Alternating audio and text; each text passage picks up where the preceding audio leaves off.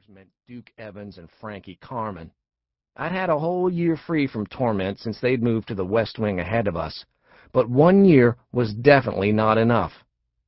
"All the teachers in the West Wing are super mean," I added, settling myself into being stubborn. "Everybody says it, so you know it's true. And I'll be the shortest kid there."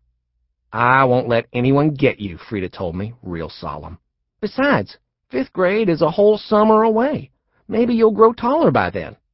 I figured there was as much chance of me growing an entire foot over the summer as there was of snow in Georgia in June. "Maybe," I said. Frieda grinned. "It'll be great," she said. "You'll see." Then she sat up. "Hey, I thought up numbers 3 and 4 for our list of great things. Graduation certificates and class pictures. Where do you think I should hang my picture? Above my bed? Next to the mirror? Or over the dresser?" Frieda had been thinking about this ever since she got a picture frame with smiley faces on it for her birthday. "You can hang yours up, too, and then we'll match," she told me. "Except I don't have a picture frame, and there's no way Mama can buy me one after she already bought me this outfit for moving up day. Sure would have rather had the picture frame." Frieda shrugged. "Then we'll just have to make you one. That'll be number 5. Starting today, we'll do projects all summer, and go swimming in the catfish pond, and sleep in your tent, and race our bikes." Frieda looked at me. "Gabe," she said, "I'm glad we're friends. Good thing Daddy made me do the integrating." Integrating was one word I knew the meaning of. Frieda'd said it lots of times, and I used to think it meant visiting. Turns out it really means to make something whole again. Putting the parts back together. That made pretty good sense, because before the Wilsons moved here, there was a Frieda-sized hole right next to me. "Wish we could sit next to each other at the ceremony," I said, "but I'll whistle extra loud when you get your certificate. I'll cheer enough for 10 other people, and I'll stand up and wave so you can see me from the stage." "Promise?" Frieda asked. "Promise." Frieda stuck out her pinky and linked it with mine. We didn't say nothing, but I reckon Frieda was thinking the same thing I was. Sure was perfect down here. I could have stayed there forever. Only right then we heard our teacher, Ms. Murray, calling people to line up. "Tyler Zach, Andrew Womack, Frieda Wilson." Frieda handed me the last sprinkly cookie, the one with the most sprinkles. "See you later," she said, ducking out from under the picnic table. "See ya," I said. Then I whistled one of my super-duper whistles so she'd hear just how loud I could be when I wanted. Frieda turned back one more time and grinned before taking off in a cloud of dust. I lay back and thought how this was going to be the best summer ever. This was the year of the bicentennial, the 200th birthday of the United States of America, and our very own governor, Jimmy Carter, was running for president. That meant there'd be parties, parades, and rallies, not to mention the hugest fireworks we'd ever seen on the 4th of July. The way I figured it, if me and Frieda made a list of all the great things about the summer of 1976, it would be full to overflowing. At least, that's what I thought. Chapter 2. Waylaid. Sometimes, life has a way of waylaying things.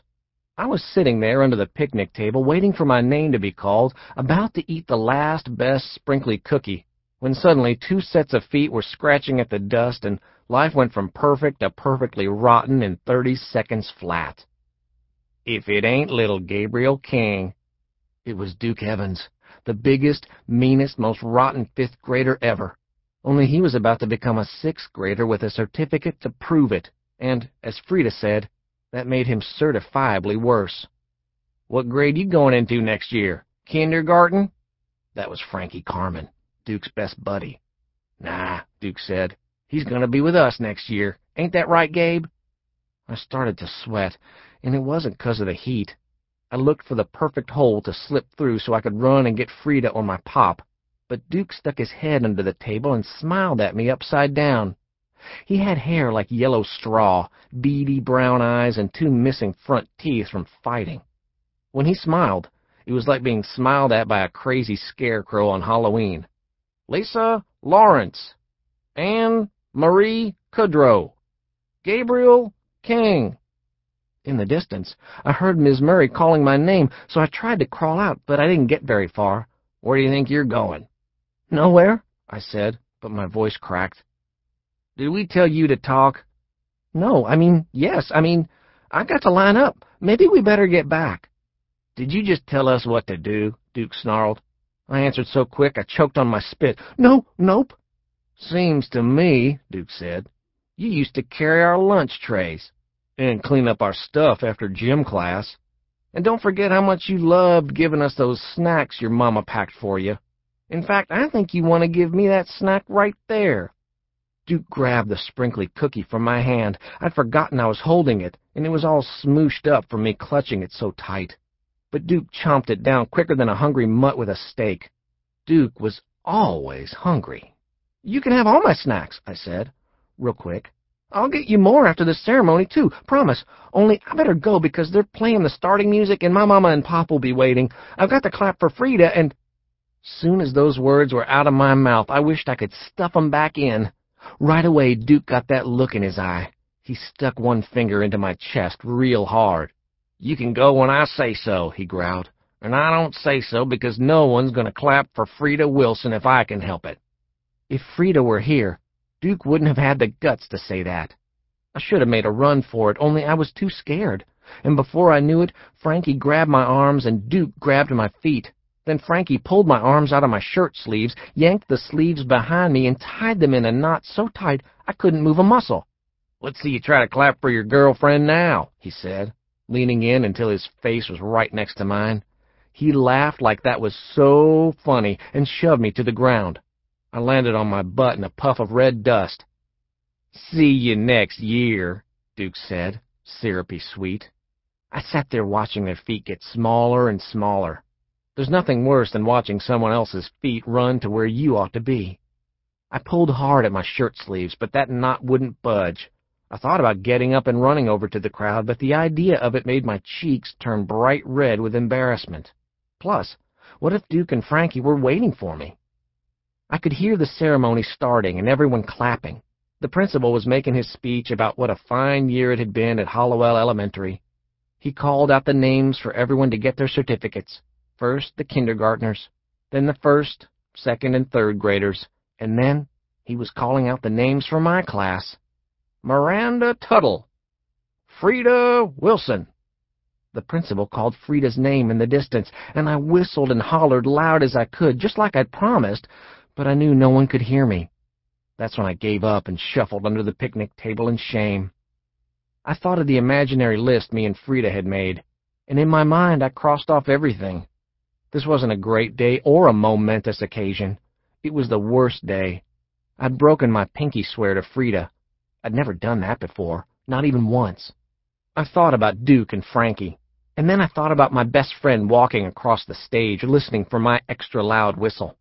That about killed me. If this was what the fifth grade had in store for me, I didn't think I could stand it.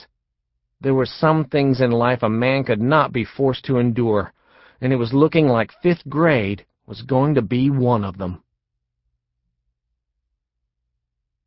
Chapter 3. A Punch in the Nose.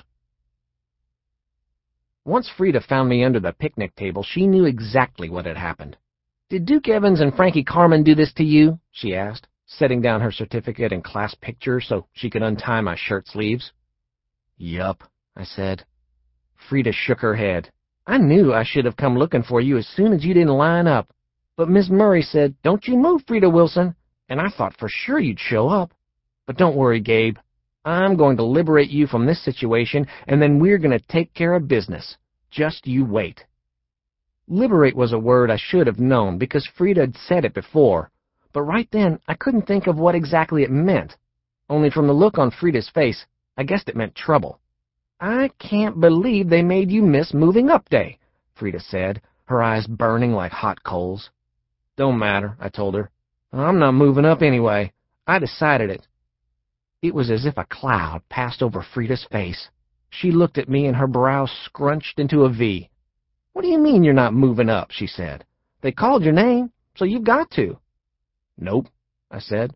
I made up my mind. Frieda frowned. You can't stay behind, she said. We've got to be in the same grade. Otherwise,